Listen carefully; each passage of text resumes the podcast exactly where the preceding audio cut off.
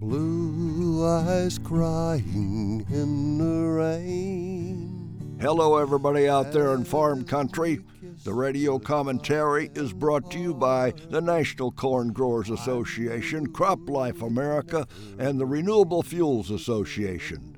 They are friends, supporters, and allies of a healthy farm economy in prosperous rural America.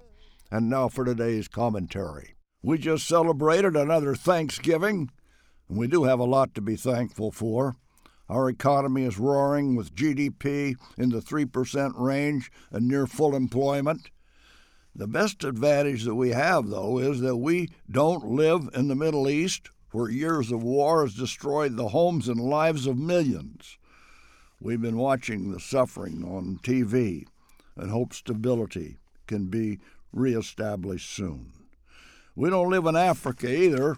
The U.S. has only 1% of our population farming and ranching, yet we produce so much food that we export 25% of our production. The cost of food here eats up only 9% of a family's disposable income. In Africa, 65% of the population live on farms, and they have to spend 70% of their income to buy food to feed their family. Not much money left for computers and cell phones. U.S. Midwest corn yields were in the 200 bushel per acre range this year. Average yield in Africa, 20 bushel per acre. Our Thanksgiving dinner here this year was the lowest cost since 2013. Turkey, sweet potatoes, peas, stuffing, gravy for a family of four, $49.12, 75 cents less than last year. And I know as farmers we think meat and grain prices are too cheap, but the story here is that U.S. food prices inflation has been very stable for several years, and that's a credit to our ag industry. Public confidence in our economy continues to go up.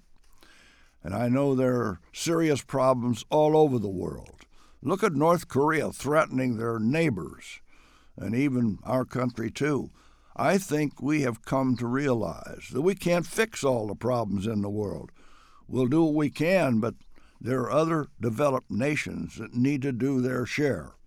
President Trump told them that, and he's right.